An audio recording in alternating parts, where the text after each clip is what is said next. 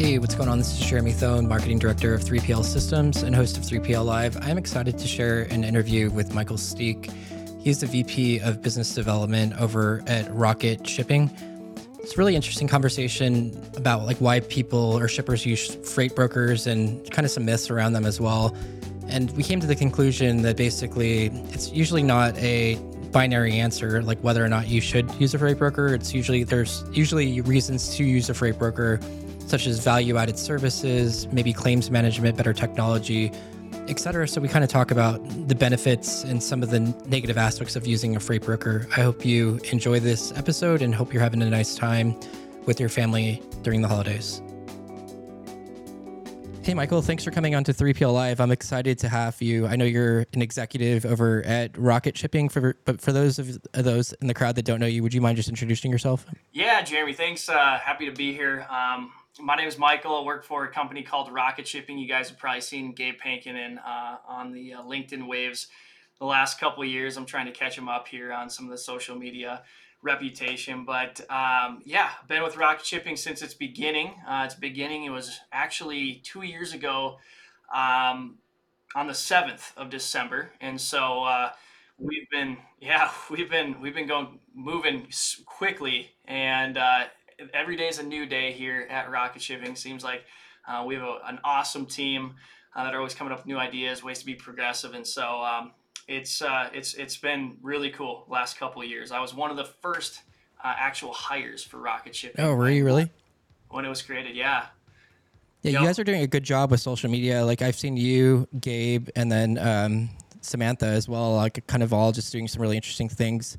I, I like that companies are starting to do that now, like you guys and like Freightvana, and more people are getting social, which I think is a great move because I don't know why more people are, aren't kind of jumping on that bandwagon because it just seems like a great way to promote. Yeah, for sure. And and I mean, I, I was probably kind of uh, a little bit more in the opposite camp before I joined here, and um, we we started to see the benefits of lead gen for um, putting content out there, especially useful um, content for you know the, the audience and crowd that you're hoping to bring value to and, and more so interact with. I think our end goal is to create interactions with the people um, in our network. At the end of the day it's less about wanting to put stuff out there and more about trying to create conversations to uh, to lead further into what we're all trying to solve and do yeah, hundred um, percent. And I do want to talk to you too about just some like myths about using like a three PL or a broker because there's quite a few, right? I feel like everyone's had like good and bad experiences with brokers. So just out of your curiosity, from your standpoint,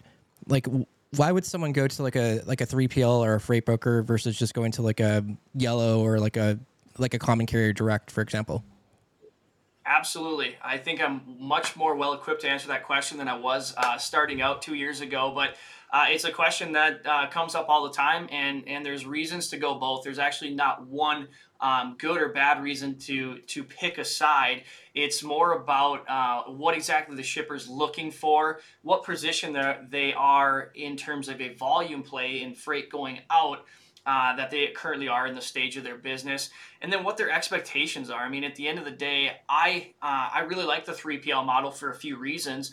Um, because of what I've learned here at Rocket Shipping and what we bring to our clients, we definitely offer some uh, pricing opportunities in terms of overall rates uh, across a you know all the freight uh, classes. So if a, if a shipper doesn't have uh, per se a large enough volume to maybe procure a really aggressive rate from a specific carrier, they can come to a 3PL and take advantage of some aggressive rates right away because at the end of the day, the essence of a 3PL is pooling a large amount of shipping um, history, data, just overall shipments, and going to carriers and using that as leverage to negotiate aggressive rates. So at the end of the day, you can you can pay to play very quickly by working with a 3PL versus going direct um, with a single carrier or two.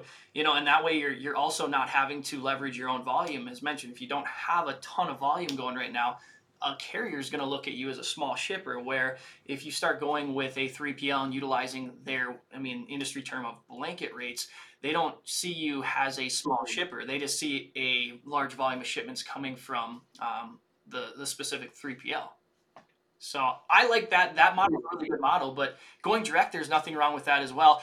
Uh, there's just um, reasons to look at both, you know, and, and, and pricing always seems to be the top one. You know, it's it's always on everyone's mind, but we like to try and per, you know position that as you know it's not a race to the bottom. We don't want to focus on price. We want to focus on the things that we can add beyond that because there's always going to be somebody uh, willing to eat your lunch and offer a lower price sustainable. I don't know how long that'll last, but there's always gonna be someone there. So we we focus on the value of service and support. You're going to to get, uh, for the most part, in my view of what a good 3PL is, is offering that service support to help with uh, the nuances of, of day-to-day shipments, reconsignments, returns, uh, claims management, all that stuff.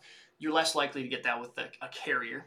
Uh, technology is another really important one. So yeah, it's hard too because I feel like at the end of the day, if like you're not obviously shipping a ton, like you'd probably rather have like an expert handle all of like the day to day stuff and all the paperwork, the BOL, all that, all those things, and and plus I'm sure that people don't always ship in the same lanes, probably too, right? They probably might have something that you know they may only only ship like once or twice or something.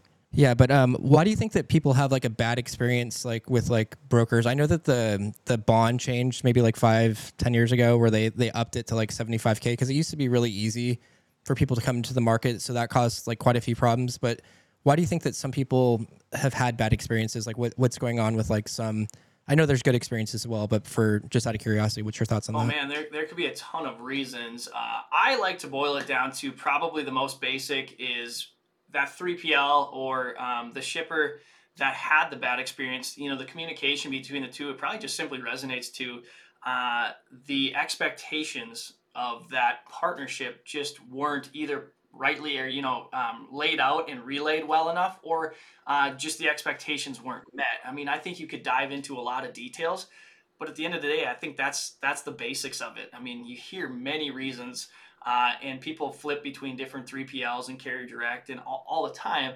I think it always goes down to the expectations just weren't being met or um, what they were hoping for wasn't communicated in a, um, a, a, well enough fashion. Yeah, that's fair. Like maybe like the broker didn't realize exactly what they were shipping. They didn't go into enough detail. So how do you, I guess, how do you like, uh, I know there's something in, in marketing called heuristics where you could like look at like views and you could see like if a lot of people there's like a hundred people leave like a four star review like in Yelp that your your brain is quicker to be like all right I trust that carrier but is there any way, like for like, or trust trust that broker? But is there any way to like, I guess, handle that when you're look when you're like a new shipper and you're looking to hire a new broker, whether it's like Rocket Shipping or Echo or whoever? Like, how do you know if you haven't heard of them, like how to like trust them?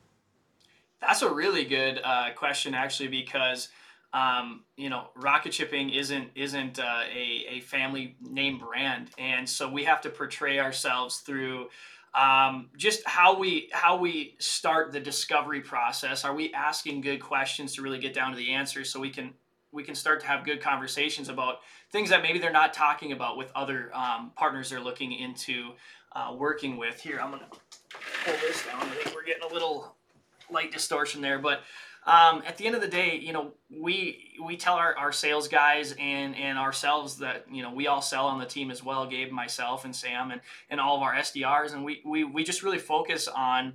Um, building a story around having a good set of discovery questions, but we also have a specific ICP or an ideal client um, profile that we're going after so we know uh, what pain points to really try to hone that conversation on. So specifically rocket shipping is heavily based in e-com freight that goes to residences and so as we identify those we can um, come off as more experts in that type of a move because we do it all the time. We gain credibility through hopefully discovering pain points bringing up some some maybe ideas or opportunities that the uh, the potential customer hasn't um, heard about or looked into yet. And i mean at the end of the day we, we're trying to pave our path to becoming um, credible, maybe a little bit more through through being uh, a brand name they've heard. But when you're not that at, at this necessarily at this point, it's just grind. You know, you just hustle and you try to do the best you can at, at uh, figuring out the expectations and what your shippers want. A lot of the times too, I'm sure it's just like it's a matter of like customer service and picking up the phone and like just being reliable, right? Because people are like if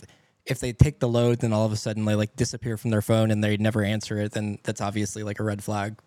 Yeah, and and that happens a lot and and you know we uh, no one likes to have their phone you know necessarily glued to their pocket and on at all times but how we've we've uh, set up, or I shouldn't say even we've Gabe Gabe's pretty much set this up at the start of the company is is we wanted to be customer service um, support focused to our our uh, clients because we knew that was one of the biggest issues going into the specific niche of uh, ecom to residents is you had to you had to be available and you had to have somebody uh, able to to handle um, uh, escalations that came up and things of that nature. And so he actually did a really good job of building out a, full in-house operations team to handle that as a whole. So our ticket times are low because of that and and we do have phone uh, phones that people can reach out to emails uh, all that stuff but our goal is to always keep that response time low and ensure that the customer always feels uh, like any problem or issue that you have is taken care of quickly and, and feels like a priority and so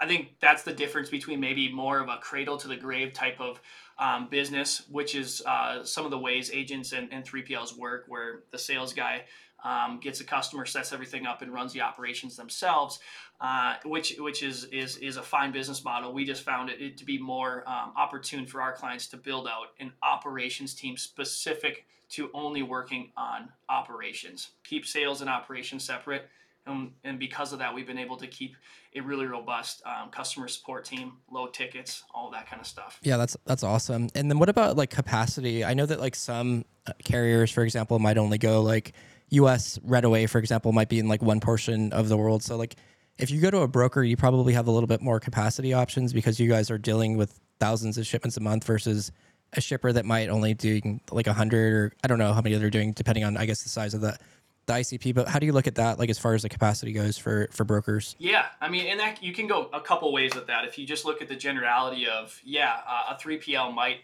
be able to offer uh, a lot more quick capacity to a shipper that's only using one or two um, direct carriers to move their stuff because we're just diversifying the portfolio that much more, adding more carriers. The capacity just kind of um, uh, expands from there but looking at capacity for a specific carrier, let's say uh, you know you're working with FedEx, and then you know we also have pre- our procured rates with FedEx.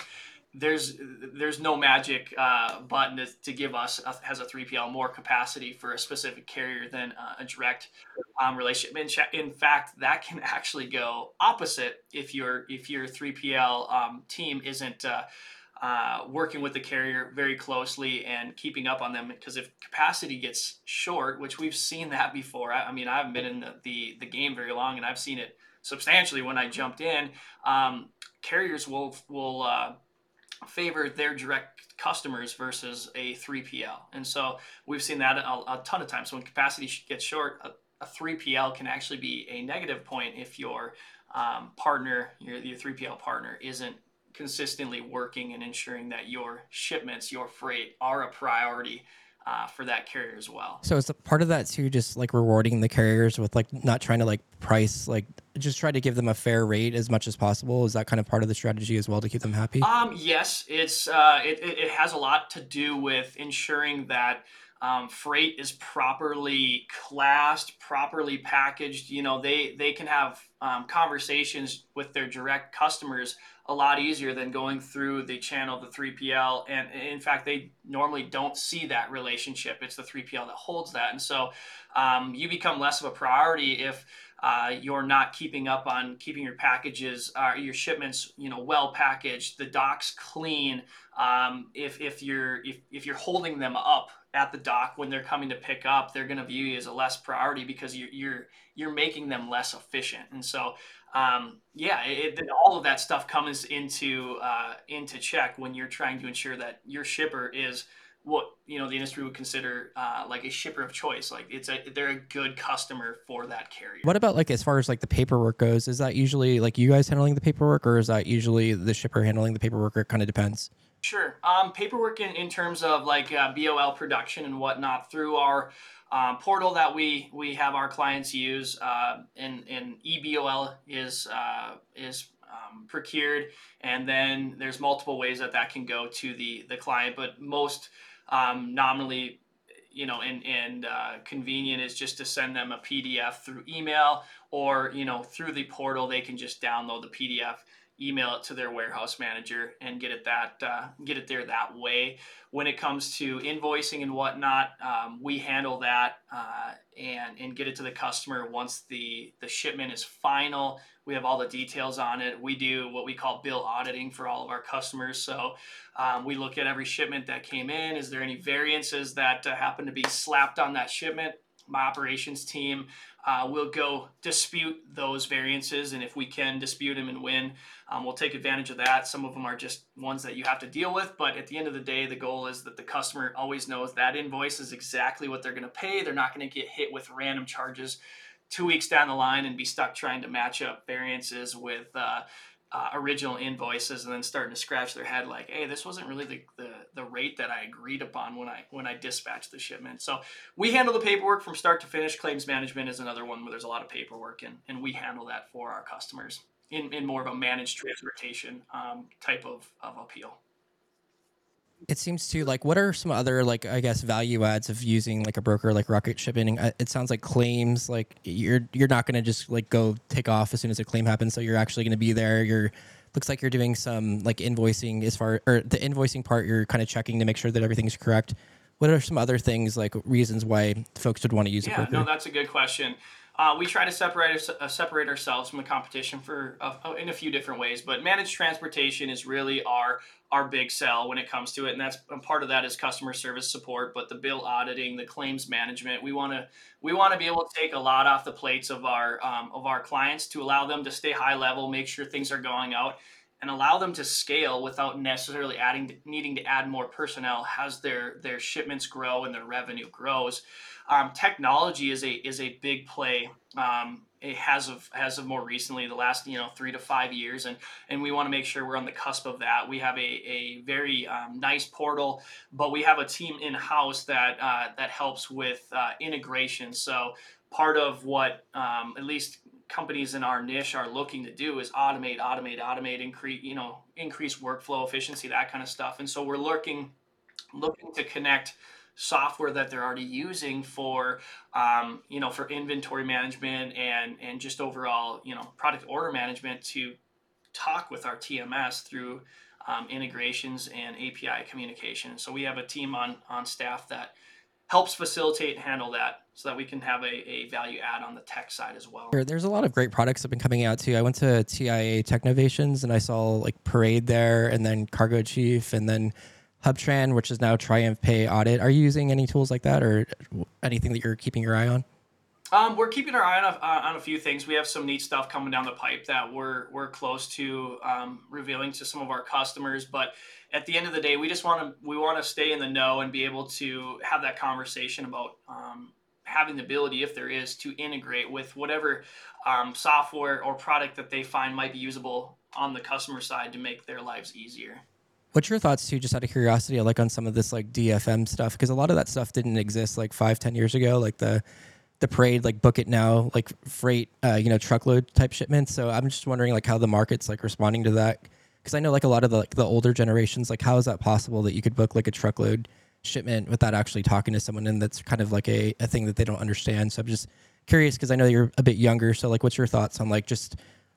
don't understand. So I'm just curious because I know you're a bit younger. So like, what's your thoughts on like just like the viewpoint of it. Do you think that that's more to come in the next like I five do. years? Like eh, like I said before, I've only been in the game for a couple years, and I've been drinking through a fire hose on all of this stuff for legitimately every business day that I come to work. And so, uh, the more type of uh, integrations and automation that happens in industry, I think is really good, and I think it brings a lot of value.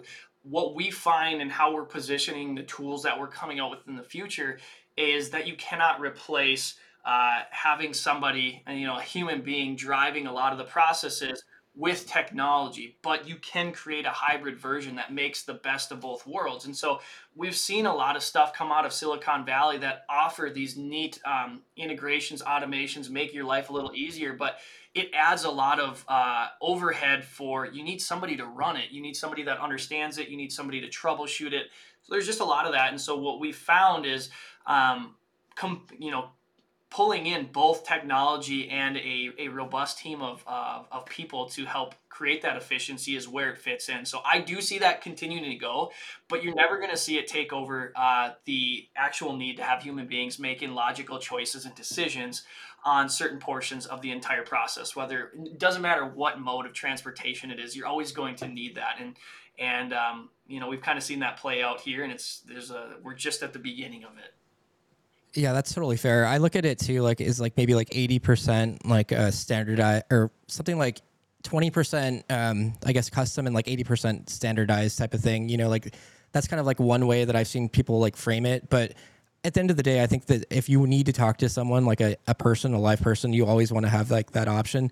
I can't tell you how many times I've been on the phone with like Amex or one of those companies and just like agent, agent, zero, zero.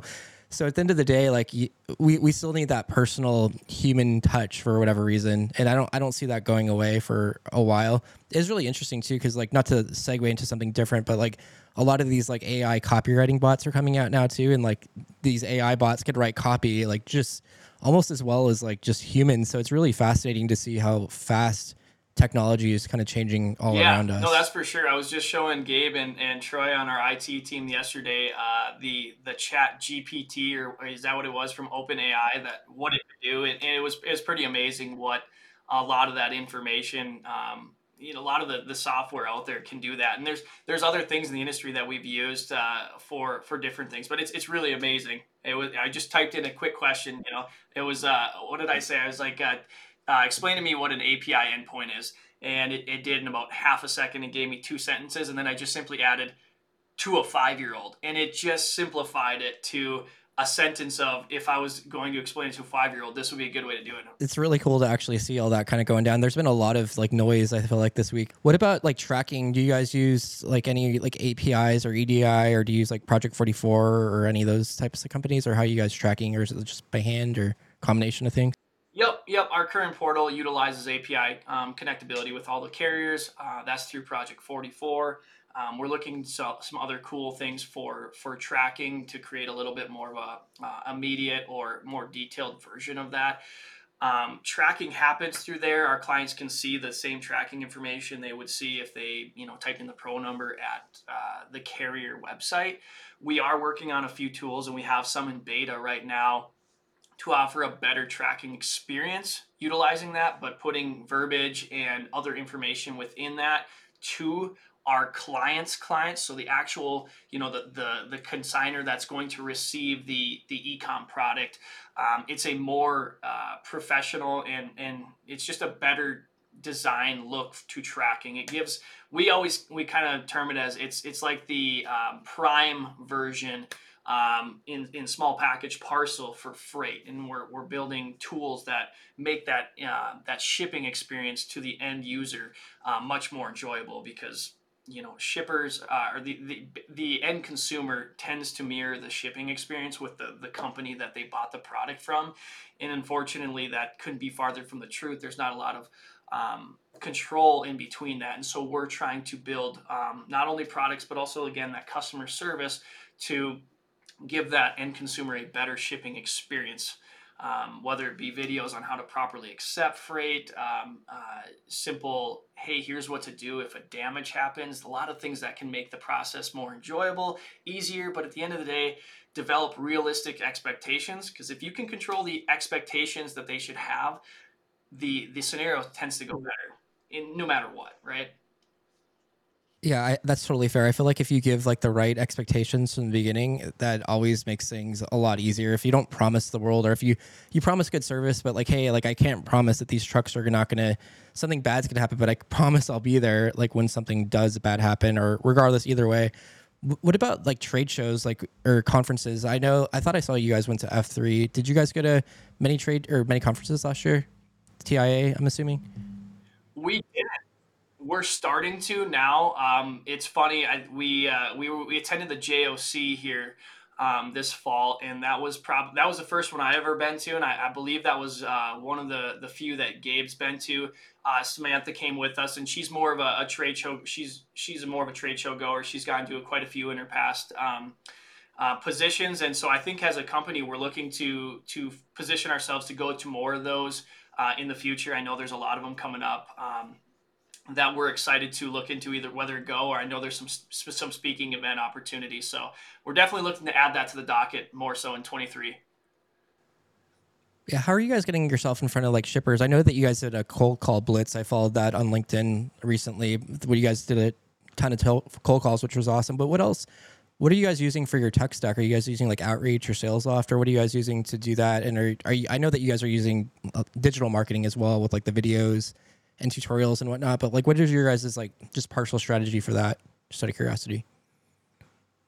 Absolutely, I think uh, that's exactly the way it is. There's there's a couple um, key uh, people out there doing stuff on LinkedIn, on other social media platforms that um, most people probably recognize. I think that's um, what Gabe started to realize. Uh, in fact, a lot of our, you know, a few of our recent hires were just because we we got to know somebody through their social media, and and that's what triggered um, reaching out and wanting to meet them versus um, other ways of of finding people to add to your team. Um, I think he, he he looks at it as there's a lot of what we call dark social. Just because people aren't interacting uh, with your content or um, doing anything of that way, they still see it. And there's been instances where um, different shippers, uh, people in the industry have reached out and, and said, Hey, I saw you on LinkedIn. I, I wanted to, you know, uh, whatever, jump on a meeting or whatnot with no in, no inkling that they'd ever saw your stuff because they never react, you know, interacted, never did anything with it. And so I think social media and putting stuff out there, even in a, an environment like uh, in industry like transportation, is is huge and has uh, way more ROI potential than anyone's really giving it. There's the, the few people out there doing it are are starting to reap the rewards and way out ahead of anyone else. So I agree. Seem like correct me if I'm wrong, but it doesn't seem like a ton of brokers are like really in there or like on LinkedIn, like creating like content. Like it doesn't seem like I would say that the majority it, w- it would be like a newer thing. I would say, or like the ones that are doing it are kind of like on top of their game. I would say, is that your thought process as well? Because it doesn't seem like there's a whole lot of people like really taking advantage of like social to the degree that I think it actually has. And that's how we played out too. Is I, I would agree cold calls aren't dead they're important but if you can if you can uh, change them up in the sequence to where a cold call might actually be slightly warm because you've started with um, interacting with that person or that whoever you're looking to reach out to on a social media um, type basis or you know reaching out and sending them some sort of information or content that might be useful to them that's kind of how we try to position them um, to where that cold call, which might be the third step in, in like a, a, uh, a sequence of, of trying to nurture a potential prospect, it's kind of a warm call then, and it's it's it's more fun to have. Yeah, I love that point. Chris Walker, I'm a big fan of that guy. I don't know if you follow him on, on LinkedIn. He he has yeah Refine Labs, but he he talks about dark social quite a bit. And I've had my own experiences with like dark social. Like years ago, I, I was posting tips like on like how to like sell better, like tactical tips. This is like two three years ago, and my boss or like my old boss like screenshotted something and sent it to his sales team. This is before I like worked for him, and then my friend worked there and told me about it. And then I was like, oh wow, that's like really interesting. And then it kind of clicked. Like I was like, wow, like LinkedIn is like a iceberg almost. Like you feel like no one's like really like paying attention to or looking, but there's like this noise happening sort of in these back channels that it's not really being recorded. And I also feel like a lot of people are like, oh well, you know, like they only think about like the last touch of like the customer journey you know like how did they find us right? They're not thinking about the 15 touches it took to actually to, to you know they saw a video of you they saw a video of gabe they saw a video of samantha they went onto your website you know they it's all these kind of culmination of things that happen but it's really interesting that i think that the technology and the market for how to like actually like give that value is still catching up because i think a lot of older executives like including my dad like he like looks at like podcasting and a lot of this this like digital marketing is like oh like it's not you know cold calling is going to be king. And i think it is king to some sort of degree in some sort of ways but i feel like if you can use like your social presence to like boost your your overall online presence then it's always kind of a good thing. And then when you do go to a cold call someone's like oh yeah i, I recognize michael from his videos or whatever. So my last question for you kind of like wrapping up is so being a broker it's probably hard to get like positioning and messaging down. So is there anything that you guys like focus on when you're doing these cold emails or cold calls? Because it seems like positioning yourself as a broker might be slightly difficult considering like a lot of them are doing something similar. So i'm just curious do you guys have anything do you kind of just focus on the customer service or like is there something that you kind of are doing within your positioning from i know that you you said you mentioned you started coming here about like two years ago so like as things of your as your thought process changed from when you started then to now I know there's a couple things going on there, but you can kind of answer. How- yeah, no, I, I do that a lot. You, you position like 10 questions in a snowball. Uh, ask Gabe. I do that to him all the time on the phone. He's like, uh, "Let's break it down." So uh, when I started, it was it was it was very basic, um, basic emails, basic calls, and, and we've been introduced to a lot of tools along the way. Um, learned from a lot of different uh, social media type of influencers. Uh, since then, Chris Walker was one of them. I know uh, a lot of our team members follow him on TikTok. He's got really good stuff. And we start to learn different ways to do that. Our marketing team has been really amazing. Gabe's been building that out um, the past year. And we have uh, Elena, the social media gal, really hitting um, different strides in, in, in um, social media. Uh, Eric Tess- or Erica Tessany and a lot of them people or a lot of the team members are really finding new ways and, and, and coming up with new ideas to go after that. And so I think that brings a lot of value because um, like you said if, if you're in sales you're in you know you're in operations your main thought is not necessarily how to be the most out there marketing and being able to grab people's attention. And so being able to act as a unit as a team um, we all work together to create some some unique sequences and sales flows. And, and obviously some of them um, are a success and some of them fail miserably. And that's kind of how we learn from it. But um, we're, we're just going after really trying to um, put out there what we do, focus on pain points. Like I said, we we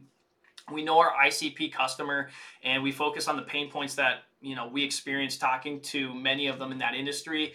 So we hit hard on that. We try to stay away from really comparing ourselves price wise to to the competition because what really sets us apart is is um, our added value of managed transportation technology and what we're trying to do outside of uh, the basic tools to enrich the customer shipping experience um, and make that uh, that experience uh, much more enjoyable for both the shipper and the customer. I guess I have one last question for you that just kind of popped up in my head. It, yeah, th- that that answered it totally. My last question though for you, I I, I cheated and I'm going to ask one more the I'm just curious, like, how did you guys end up all working here, anyways? Because you guys are all pretty young, and like, how how did you guys end up all together? Oh gosh, it's uh, it's actually a funny story, and it keeps getting funnier as we go, and and uh, um, you couldn't you couldn't even write it if you tried. But the way it started, Gabe Gabe uh, was in the uh, LTL industry for for many years before starting rocket shipping, and he just got to the point where you know he wanted a new challenge, he wanted to start something his own.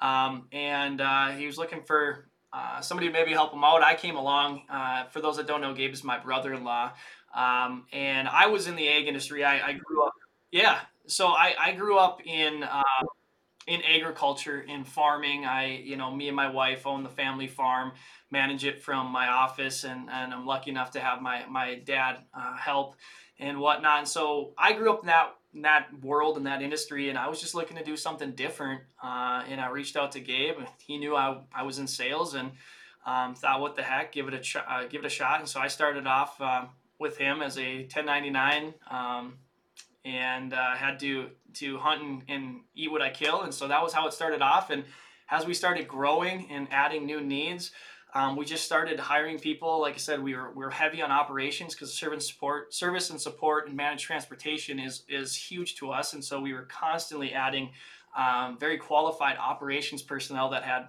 you know a lot more years experience in uh, logistics operations than I ever did coming into this and uh, we just started to expand and find more needs for different um, different job roles. And and you know once, once we had we built a team and all of a sudden marketing became something that was a top priority. And all of a sudden Gabe was building a marketing team out for a, an LTL um, uh, brokerage firm. And then uh, and then we're moving into you know more on the social media and and, and onboarding and, and really building a very smooth unique experience for clients coming in um, to working with rocket shipping and then on the technology side working with uh, building tools from scratch to uh, increase the customer shipping experience. I mean it all just kind of snowballed from uh, we saw a need um, from our customers which was affecting us and we looked to the industry and, and didn't see a product or a solution for it and so we started building it and that was kind of how everything has really started. Everything's came out of necessity, and because we couldn't find a, a viable off the shelf solution, we just uh, we stuck our, our nose to the grindstone and, and started to build a solution in house. I love it. I've actually been watching your guys' story this whole entire. I mean, it's been going on for longer than I've been watching it, but for like the, at least the last eight months, I've been watching it, and I've been like fascinated by how much you guys are growing and doing different things online. I'm I'm excited for you guys. But if people want to reach out, Michael, how do they reach out if they want to use you or connect with you on LinkedIn? They could go to Michael Steek, obviously, for LinkedIn. Any other places to send them? Yeah, honestly, that's the best spot. Um, I try to be fairly active on there and, in, and interact with as many people as I can. Um, shoot me a message on uh, on LinkedIn or connect, um, and I'd be more than happy to uh, to start building that relationship. Thanks for sticking around to the end of that episode with Michael Steek over at Rocket Shipping. I really enjoyed speaking with him.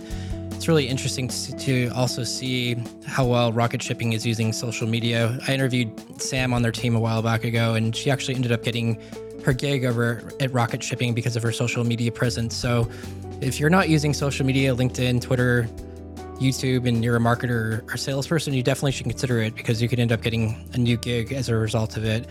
Anyways, hope everyone's having a great time with their families, staying safe. I know that there's a lot of canceled flights right now because of the bad weather all throughout the United States, but hopefully everyone's staying safe. And for the 3PL Systems customers that came to our user group meeting, we really enjoyed that as well. And we can't wait for all the stuff that we have on our roadmap for 2023. Thanks so much for listening.